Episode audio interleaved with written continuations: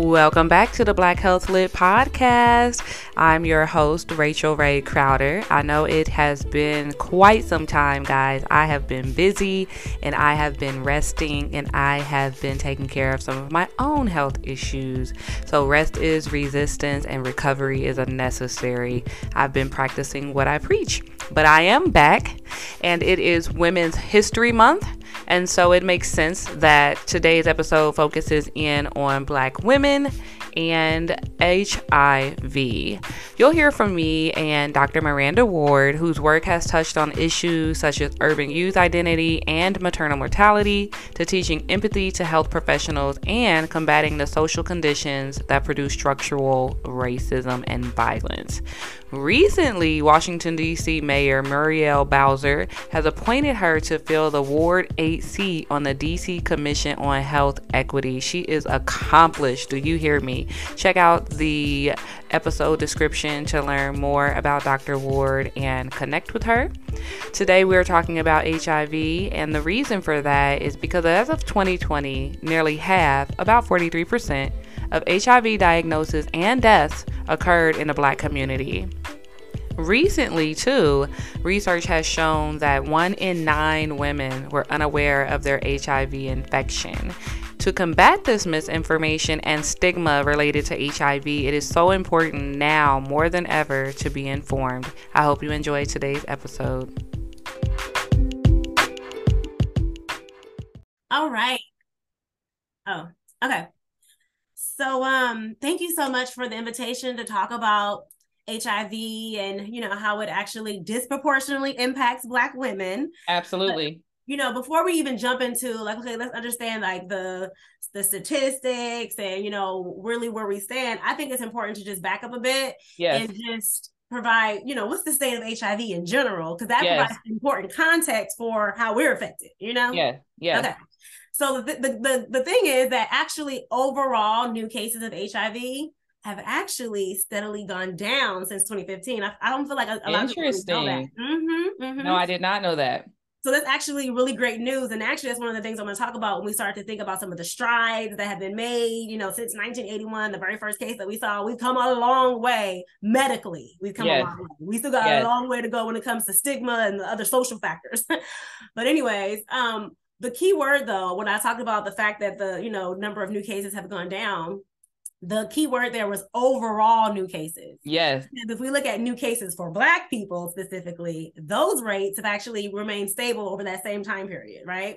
Yes. And so, you know, okay, well, where do Black women come in? Well, I will say, as a Black woman myself, you know, here I am talking to another Black woman. Yes. Um, you know, this is why you know you probably invited me to have this conversation because you probably have seen the statistics. I have. in fact, yes, yes, yes, right. So I just really get incredibly alarmed when I read that you know, yes, Black people we make up thirteen percent of this country. Yep.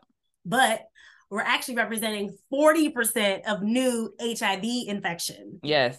And if we look at Black women specifically, we make up 58% of those new cases. Yes. That's actually double that of white women, and that's yes. triple that of Hispanic women. Uh-huh. So black women literally, yes, we're making up the majority of new cases among all women, though men actually do remain the largest group of people that are diagnosed with HIV. Now let me take a look. Let's, you know, let's go ahead and put a pin on black women. I'm gonna come back to it because I think yeah. it's important to understand, like, okay, you just said that black women have the, you know, have the leading number of new cases among women. So like why, why, you know, kind of have this conversation about men? Well, men, you know, they actually have the highest proportion of new cases and you know the one that actually has the highest proportion of new cases are men who have sex with men. Right. they actually make up 66% of new um, hiv cases though they're only 2% of the population okay? Yep yep. And you'll notice that you know i didn't say gay men i didn't say bisexual men yes. that's because the cdc actually focuses on sexual behavior yes. not identity and rightfully yep. so because some men who have sex with men actually don't think of themselves as gay. Yep. They very well still may be having heterosexual sex with women. Yes and so now we can circle back, right? So this yeah. is a very important point because the overwhelming majority of new HIV infections among Black women are actually from heterosexual contact. Yes, they are. Okay, so and you know, I thought I also think it's worth noting that when I do share this data on women, you know, this actually does not include transgender women. Right. And that's because the CDC actually reports them separately. Mhm. But we do know that Black transgender women actually have even higher rates of Yes. HIV infections than Black cisgender women. Yep. So again, like I said, of all women, yes, Black women are the ones with the leading number of new cases. Now we may be wondering, well, why? Like, what is Yeah. contributing to why we would have the leading number? Is being Black the risk factor? Absolutely not. It's never been about race. It's Uh-huh. always been about racism. Let's be Talk very about it. Yes, yes, talk yes. about it. Yes. So it's really important that we tease that out though, because if we don't, we really do run the risk of profiling Black women. And so, you know, if we think about racism, which is very well documented in the literature, right? And how racism leads to bias, racism leads to discrimination. And not only does bias and discrimination affect access to healthcare, it affects access to everything else, right? Quality education, quality safe housing, you know, Right. but you know, literally, yes, physical access to healthcare, um, the facility, the clinic, the hospital, let alone financial access, right? Um, through insurance. But even if you do get there, how are you treated when you get there? Right? Are they adequately screening and testing you? And I know you said you have a background in breast cancer, right? So we know that there again, there's a disparity um, with Black women, even though white women are more likely to Yep. actually get to actually even get um, breast cancer because they actually have the breast cancer gene. Yep. they actually have the highest actual survival rates. So Yeah. it's kind of like, wait a minute, if you're more likely to get breast cancer um and you know you're surviving that's actually great news. That just goes to show you again the marvels of medicine. But the thing is that Absolutely. black women are not benefiting from that high survival rate. Even though we're less likely to get diagnosed we're more likely to die. And again that's, that's why i said we have to talk about how you're treated when you get there and if you're adequately screened and tested because black women are not benefiting from early detection and screening. So when we finally do get the diagnosis I'm, I'm talking about breast cancer in this case right? When we finally do get that diagnosis either the, the cancer is already spread and metastasized or it's like in a, a more aggressive form so the thing Absolutely. is that this is not even limited to breast cancer we can take out breast cancer and insert a range Any of disease. Literally, this is why, and again, HIV is on that list too, right? So we're not adequately screened and tested. And so this actually is the reason why I'm doing the work that I'm doing around HIV Yeah. disparities and the, the the model that I'm going to introduce to you because we really need to, you know, have a standard set of questions that Absolutely. every patient is asked because without it, because there becomes a missed opportunity, right? Absolutely. So, you know, Black women are not offered prevention like PrEP, which is the pre exposure prophylaxis, Yep. which is a daily pill that you can take if you're HIV negative, Yeah. but you're having sex with someone who may have exposure to HIV, right? Yeah. And so take that. And then, and again, that, that we have the data that show this incredibly uh, effective.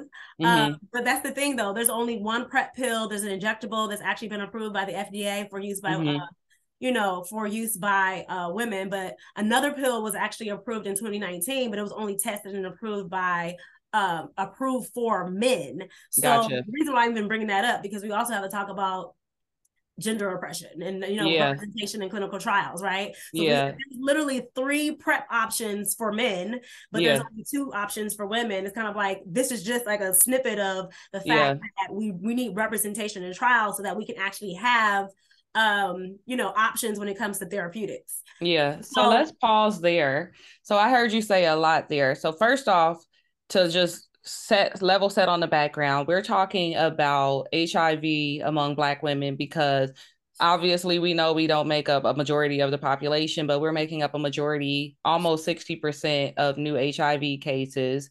And then also you you highlighted something, men who sleep with men. There's a whole department at the Centers for Disease Control and Prevention, the CDC, that focuses on men who sleep with men. And it's it's important to note that that doesn't necessarily mean that they have a gender expression identity Right. uh, or identify as lgbtqia plus. It's simply the action and the behavior of having sex with another man. Right. and then you also hit on something else. It's not race. It's not our it's not being black that makes us you know higher higher risk. Is racism. And part of racism is those things you talked about like access which is social determinants of health our access to literature our access to good doctors housing affordable housing good quality food etc and so that's a great segue to talk about prep which i've seen prep on benches and billboards throughout my neighborhood.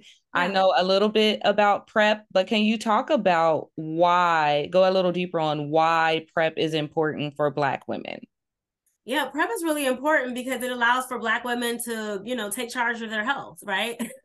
right. So, since the thing is that, you know, if you think about the fact that um, there are some Black women who may be experiencing intimate partner violence. So, that is the reason why it becomes hard to negotiate a condom. Or, yeah you know so it's kind of like you know what if you are in a you know if you have a no matter what the type of relationship it is right if you are you know engaged in sexual activity with someone and you don't know their status because that's what this is basically about right? Yeah um you don't know their status. Make hopefully you and through this conversation i'm promoting that it's really important to know your status as absolutely. make sure we have a medical home go see pcp actually have you know um testing. And it's right now the recommendation is you get tested every three years but if you actually have are engaged if you if you know that you are exposed to hiv yeah.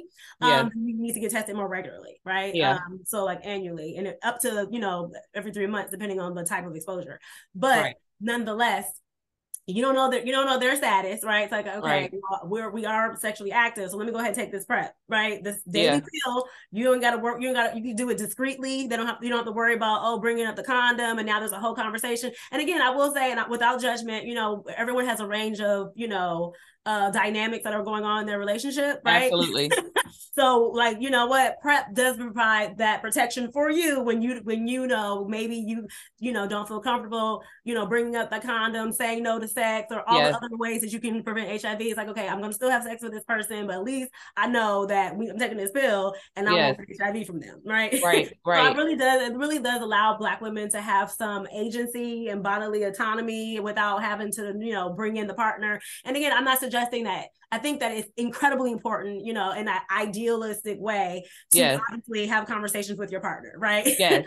um, it's important to, you know, you know, one feel safe and have those conversations, being able to say, you know, either no, I don't want to have sex, or if we're gonna have sex, I need to know your status, or we need to use this condom. Absolutely. But we also have to be real. There's just gonna be some people who are not gonna use condoms, right? Yes. There's gonna be some people who don't want to bring it up, right? Yes. They feel uncomfortable, they don't feel safe to bring it up. Okay, for all of those factors, you can go ahead and use prep. And then yes. you ain't got to worry about the you know that exposure. So i feel like it really does provide you know and we don't have and like i said the science actually shows that it's incredibly effective. And that's where you know people may have questions about well what about the side effects? And yep that's our big question. Exactly. all the time. literally. So that's and that goes back to like we said black health lit like being literate right? Yes. so you having health literate you having those conversations with your pcp and i think yes. PCP instead of doctor because everybody got different clinicians that they see. I for instance my PCP is a nurse practitioner, right? Yeah. Whoever it is that you see, pose those questions to them, right? Absolutely. Okay, so, uh, you know what? Am I a good candidate for this? Why why not? How is it going to work? How is it going to affect me? How do I, you know, like all the things, all the questions that you yeah. have pose those questions, have a medical expert weigh in and give you yes. feedback, and then you can basically, like I said, take charge of your health from there. I think Absolutely. that's important because one of the last things we didn't talk about is the fact that you know, from a bi from a biology perspective, like cisgender women actually are more physically susceptible to HIV because of our anatomy, right? Okay. So it's actually easier to transmit HIV through heterosexual vaginal sex. And then, like I said, there's the other issues, the ones we're talking about, stigma and feeling embarrassed to go yes. buy a condom or feeling ashamed or scared to get the HIV test and things like that. Yes. So that's why you know we have options, right? Yes. There's PrEP, there's condoms, there's not yes. all, there's a you know regular testing, all of the things. So please, you know, again, like this again, I can I, I love I love the concept of Black Health Lit because yes. it's incredibly important to ensure that Black women, Black people really have the the tools that they need to um to really take charge of of their health. Yeah, and that's what it's all about. And you hit on something that probably would surprise most people, especially cisgender men, and not realizing the violence that women face, Black yeah. women especially face when they say, Whoa, you got to put a condom on. Yep. And and so you the reality is not to be so graphic, but the reality is you may be laying there, you know, one step from penetration, one one moment away from penetration, and you say, Hey, put a condom on I've experienced it. Hey, put a condom on, and then it's physical violence, verbal violence, emotional violence, and so that is the reality of sexual encounters sometimes. And so, prep, if someone were to take prep and choose that as an option if they don't feel safe or for whatever the reasons, um, it is a good alternative. And then something else that you hit on is having those conversations with a primary care provider or your PCP and being honest. Yeah. So I just watched on Netflix the Sommore comedy special. It's on my to do list.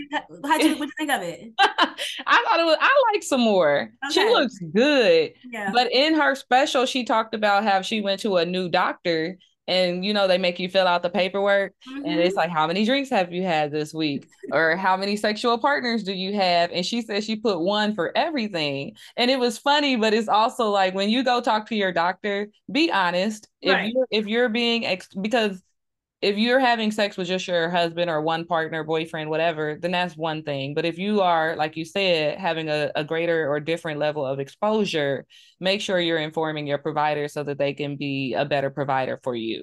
Help them right. help you. But you know, another thing that um, I want to bring up when you just mentioned that, oh, you're married. So this goes back to like the CDC guidelines. I'm not sure if you're if everyone's familiar that the CDC put together um, a set of of HIV screening guidelines for clinicians, ah. so they actually know, okay, who should get tested, right? Right now, the guidelines are saying anybody between the ages of 13 and 64 should be offered an HIV test at least once in their life. So, first of all, those guidelines need to be updated because we risk doesn't work like that, right? Right. One test at one point in your life, okay, you, so now you're good, like you're not, right? Nah. right. So risk don't work like that. So we, this is a, you know, uh, if, you're having sex, there's always a risk. So absolutely, you need absolutely. to have ongoing testing. So that, that's the thing now that the the the guidelines are actually making it so that it's up to the the discretion of the clinician to actually offer it to you which is means that it's not gonna like you know how you just you just mentioned how like oh there's a set of questions that are like you know just standard questions that that everybody gets asked right? Yep. There's questions around like you said like um you know substance use. There's questions around depression right? We're we're trying to make the case with the work that I'm doing that there should be a standard set of questions around HIV exposures, yes, right, and HIV risk, and um, you know, and and COVID vaccines. And I'll tell yes. you in a minute why we're kind of coupling those two. Um, but without it, what we're really doing is we're maintaining stigma because I yeah. literally did some um interviews with patients, um, and they said that if their, you know, PCP literally asks them for an HIV test, they would be offended. And the reason wow. Yes, and the reason for that is because right now it's not the standard of care. It's not a question that you just ask everybody. So if they did ask you, you you may think like, well, like, well, what makes you want to ask me that? Because you, you don't ask everybody that. So what was about yes. that you so you feel profiled, you know? Yes, so, yes. you know, so that's why we're saying like we already know there's a stigma associated with having these conversations, unfortunately. Yeah. So take away the stigma by saying, you know what? These are a set of questions I ask everyone, and this yes. is really important. So I'm not yes. pick, just picking hand picking you, right? Yes, yes. Everybody needs to have these conversations, and to your point, need to be honest. Yep. Because you know, depending on how you respond to these questions, are the next step. You know, like how your your PCP is gonna respond. Like, oh, okay, right. you know what? because you said XYZ. So I think that you might be a good candidate for PrEP, or because you said, you know, and that's why it's so important because going back to your point about, oh, you're married marriage is not doesn't protect you from HIV. Let's be it doesn't. well, what remember that was in that Tyler Perry movie with Janet Jackson. Exactly. It does so, not does not protect you. Like no, no, no. Like so that's why I don't think that that's and that's why we want to take it out of the discretion of the PCP because they may think, oh, look, this person is older, and again, age doesn't protect you either. Uh, no. People who are older in age can have very full, you know, sex life. We're sexual beings. Like, yes. there's no cap of like, oh, by this age, you're not having sex no more. That's not true. Right? No, it's not. So, so, again, so age don't protect you, marriage doesn't protect you. So like, nope.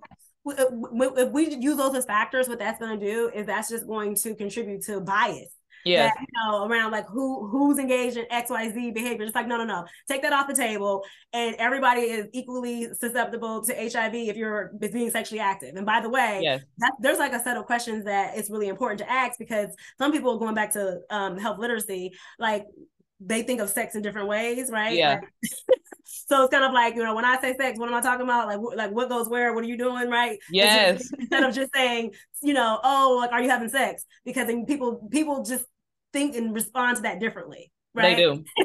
They do. You got to get real specific. You got to get it. Yeah. Like, are you exchanging bodily fluids? Basically. In, in this way, this way. Literally. Are you entering or are you entering any body part, whatever body part is your Literally. preference? Because right. you are right. People's definition of sex varies, and that's perfectly fine. It should because it's a personal thing. Sex personal. Uh, you touched on something about you know talking to your PCP, talking to your nurse practitioner, whoever your healthcare provider is. Mm-hmm. How can people, Black people, when they go to the doctor, talk to their doctor specifically? What question, if if there's one question they should ask their doctor, what should it be as it relates to HIV? Um, so I mean that's a really good question um around uh HIV. I would say that before we even think about like a very specific question about HIV, I think that it's more important to just back up and then just think about overall health because mm-hmm. your overall health actually to impact um you know because you know if you, if you, like we know HIV human immunodeficiency virus yes. is affecting your immune system, right? Yes. So you know while we're while we can narrow in on one spe- specific you know viral infection or you know infectious disease, yeah, I think it's important to just overall just establish you know a relationship a rapport with your pcp and just get into the habit of just being open and honest about all the things that you're feeling, right? So, yeah. for example, for me, back in the day, I, this doesn't happen to me anymore, but back in the day, I used to be like, "Oh, dang, I forgot to say this or mention that," right? Yeah. Because like, you know, you get caught up, especially if you're, especially if you you come in for like a so-called like problem visit, like you're right. on, like whatever you came in for, you forgot to like bring something else up. So this yeah. is why I find it really helpful to like prepare before I actually go and I literally put my thoughts or my questions in my phone. Like I have like a yeah. You know, like the notes app, and I was yep. like, hey, you know what, don't forget to say this, or you know, for example, if I notice like, oh, you know what, there's been a change in my sleeping habits, like you know, I'm not sleeping throughout the night. Like you, in your mind, it's like that's not a big deal, but it is. All the things, any, any change that you notice, bring it up. You yes, know, that's absolutely. What, that's, what they're there for because they're like, oh, actually, that might be an indication. So like all of this is like connected. You know, it is. It so is. Bring up the fact that you know what, actually, lately I haven't been able to sleep through the night, or any change in your eating habits, or fluctuations in your weight, or you know, with women, the yes. color and the change and the odor or the texture of your discharge, like any and everything, like all of it. all, all of, of it. Yes, headache, like any symptoms that you have, headaches, I'm fatigued, I'm lightheaded, like just bring it up and then let them decide okay you know it sounds like this that and the other. Because if you like withholding information they don't have the full picture of what's right. happening.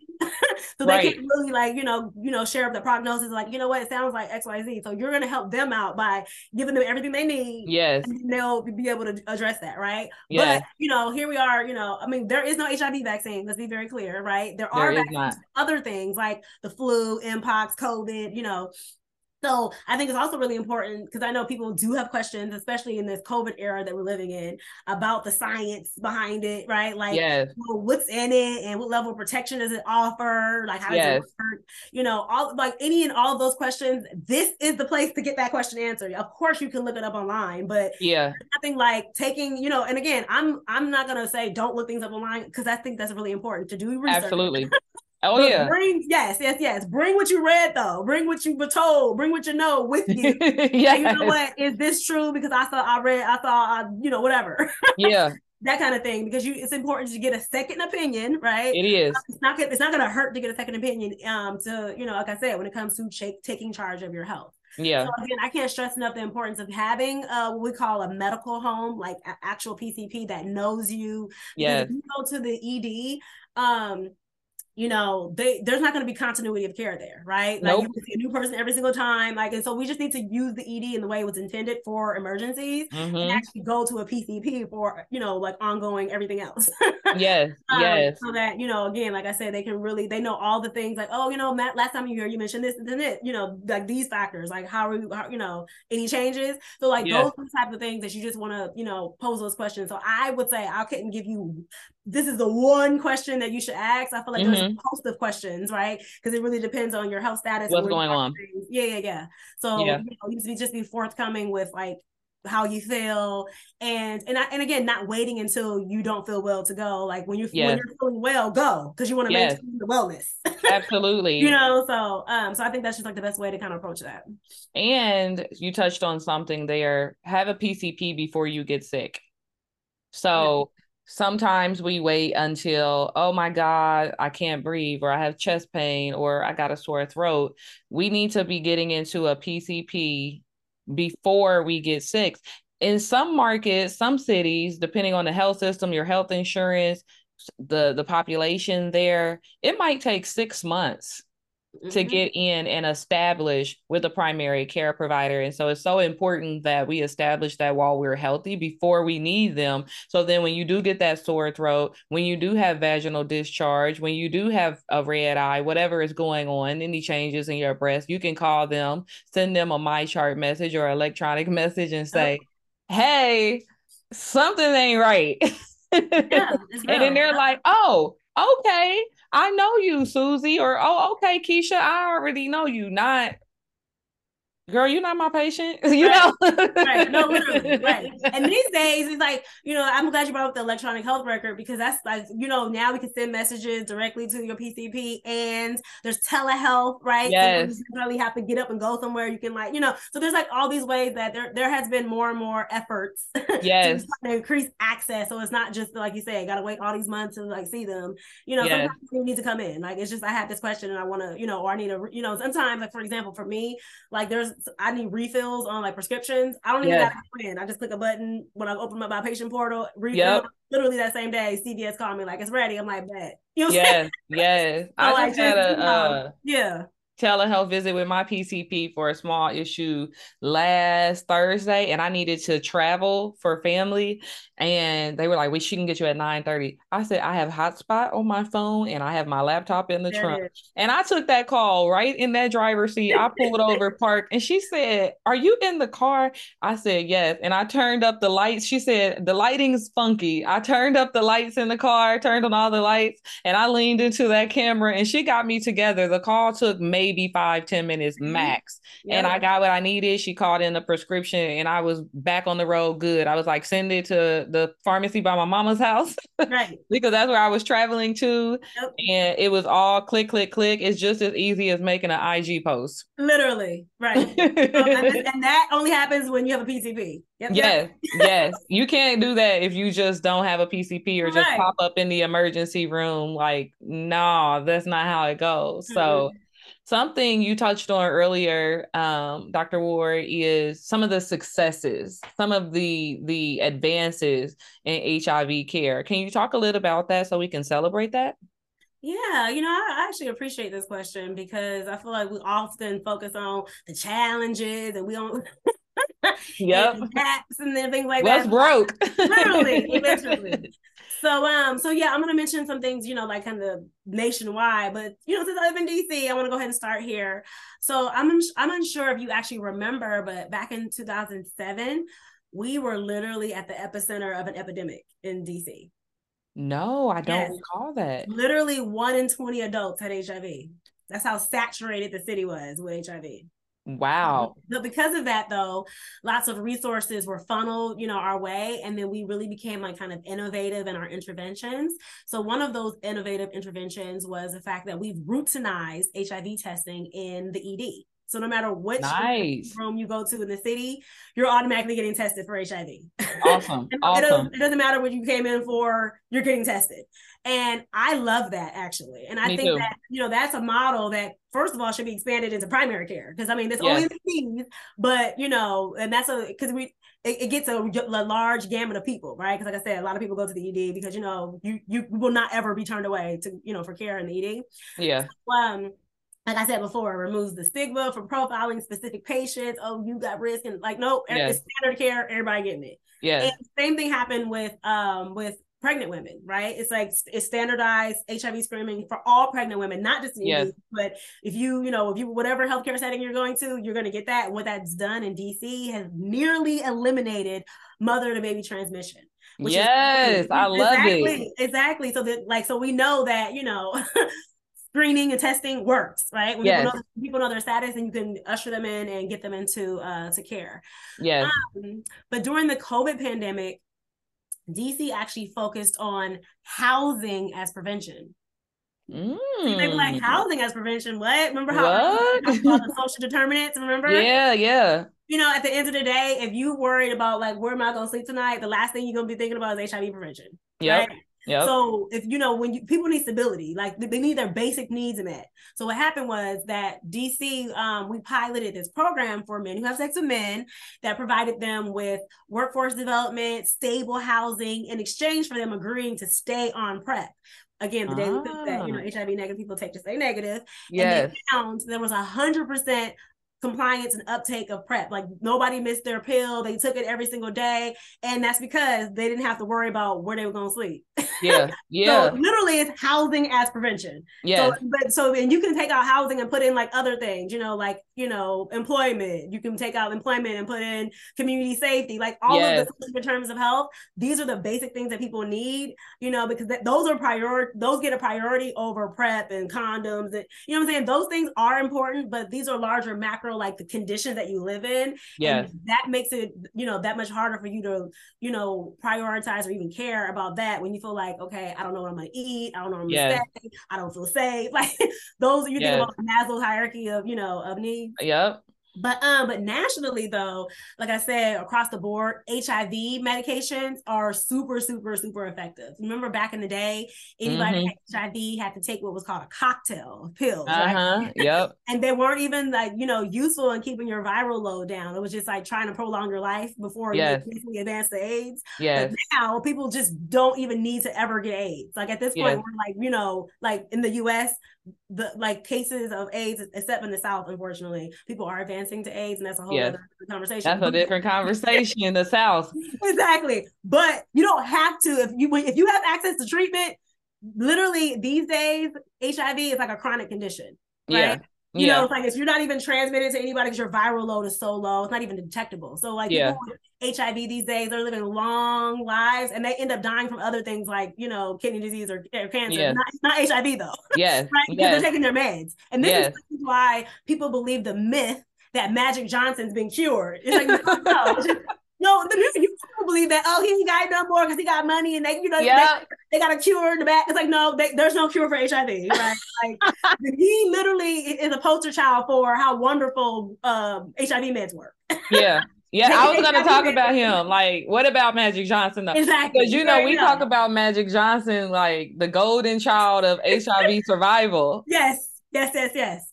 But that's why though, it's HIV meds. Take your meds and you too will be good, right? Yes. Same with prep, you know. Yes. Um, if you take your, your prep, which is super effective, it does keep HIV people, uh, HIV negative people negative. But that's the Yeah. thing. Um, of all the groups, Black women have the lowest uptake of prep, and it's a combination of, like I said, Mm. not being offered it.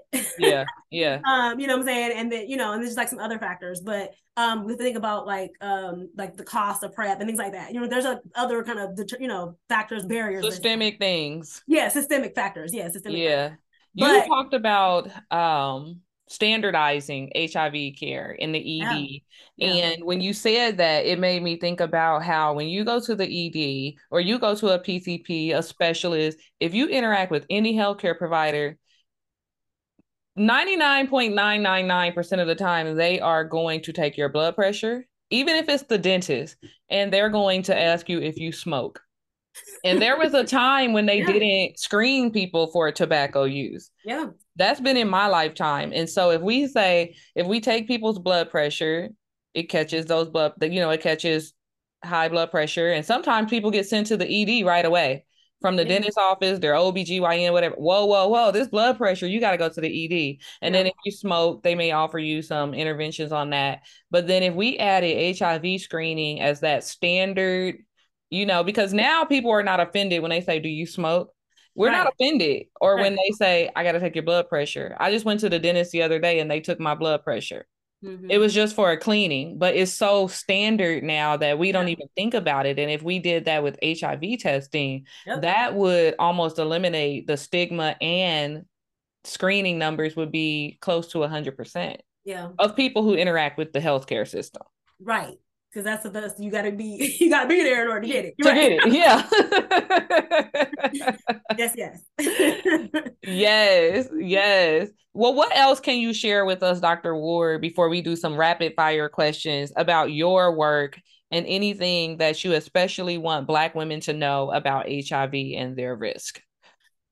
Well, um, I would say that th- as far as my work is concerned, um, earlier I, I just briefly mentioned that, you know, I'm really trying to promote the importance of routinizing or making HIV screening the standard of care, but I'm also doing that for COVID vaccines. Now, okay. it may not be intuitive of like, why why HIV and COVID, right? Like, what do those two have in common, other than the fact that they both, you know, are infectious diseases and you know spread by a virus. Yeah. The, the, fact that they both are highly stigmatized. Yeah. And they both disproportionately impact the same patient populations.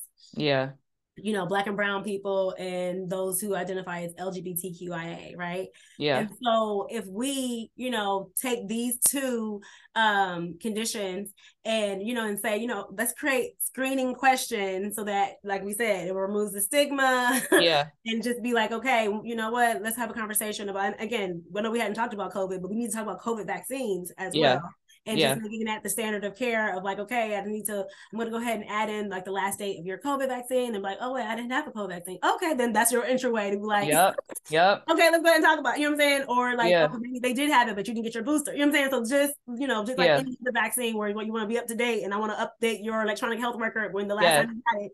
That's what we're doing, right? Yeah. And the same thing with, you know, with HIV. It's not like, oh, a set of questions and then you can get a test, set of questions, you can get prep, right? So that's what we're to do that just across the board.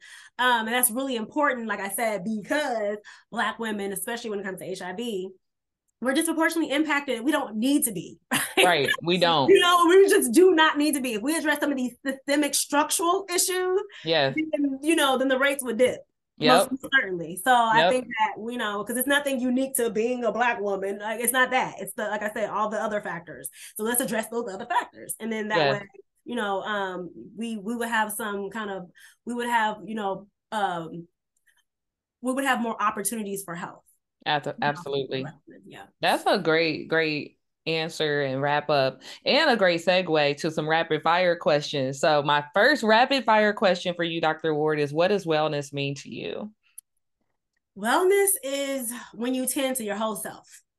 To me, you know, it's like yeah yes, your physical body, but it's also your mental and your emotional and your spiritual, social, cultural, and financial self. Yes. Ooh, right. Yes. yes. so like, you know, I'm I'm committed to, you know, lifelong learning. And so I'm always thinking about, okay, what education and resources and skills, you know, can I lean into and what what are the educational resources and skills that I still need? Yeah. The reason why that's important is because there's a podcast for that, there's an app for that, there's a friend or a prayer for that, there's a therapist for that, yep. there's a financial planner for that. That's real. So yes. you know, like, okay, let me just talk about financial real quick because maybe people are like, financial, what does that got to do with wellness? Uh, yeah. Everything. What? Everything. If you're anxious about money, if you're mismanaging money, it's going to affect your mental and your physical. Like absolutely losing sleep, like lose like your edge is gone. Like all the way gone. you know like, how am I gonna pay for this? How am I save for that? It's like, okay. And that's why I love the World Health Organization's definition of health because they say health is not merely the absence of disease, right? It is There's not psychosocial and mental aspect of, uh, of life that weighs in on us. So that's Absolutely. why I say health is the whole stuff. All the way. Why is Black health literacy important? Oh my God. So um That's a big oh one. Oh my God. I love, love, love Black Health Lit. Okay. I love that. I love people like you captured like Black Health Lit. Okay. So first of all, overall health literacy is important, right? Absolutely. So much so that attaining health literacy is actually part of our nation's healthy people 2030 goals. I don't know if you know that. But um, you know, you can be literate and not be health literate right? So this does call for our ability to just wade through all the information that we have, you know, get access to and make sense of it. Mm-hmm. we mm-hmm. have so much information at our fingertips that it can be overwhelming if you don't yeah. know sources to trust. So when we read something, we need to be able to process that, apply it to our life, you know, weigh the risk and the benefits, understand and interpret data, and then act on it. So yes. I think it's especially important for Black people and Black women because, like I said, we're disproportionately impacted by racism and bias and discrimination and stigma, which is leading to the health disparities that we're facing. So yes you know, it's not squarely our responsibility alone, but we do have a role in our health. So we this do. Is, you know, this is where the, this is the need for Black Health Lit. Yeah.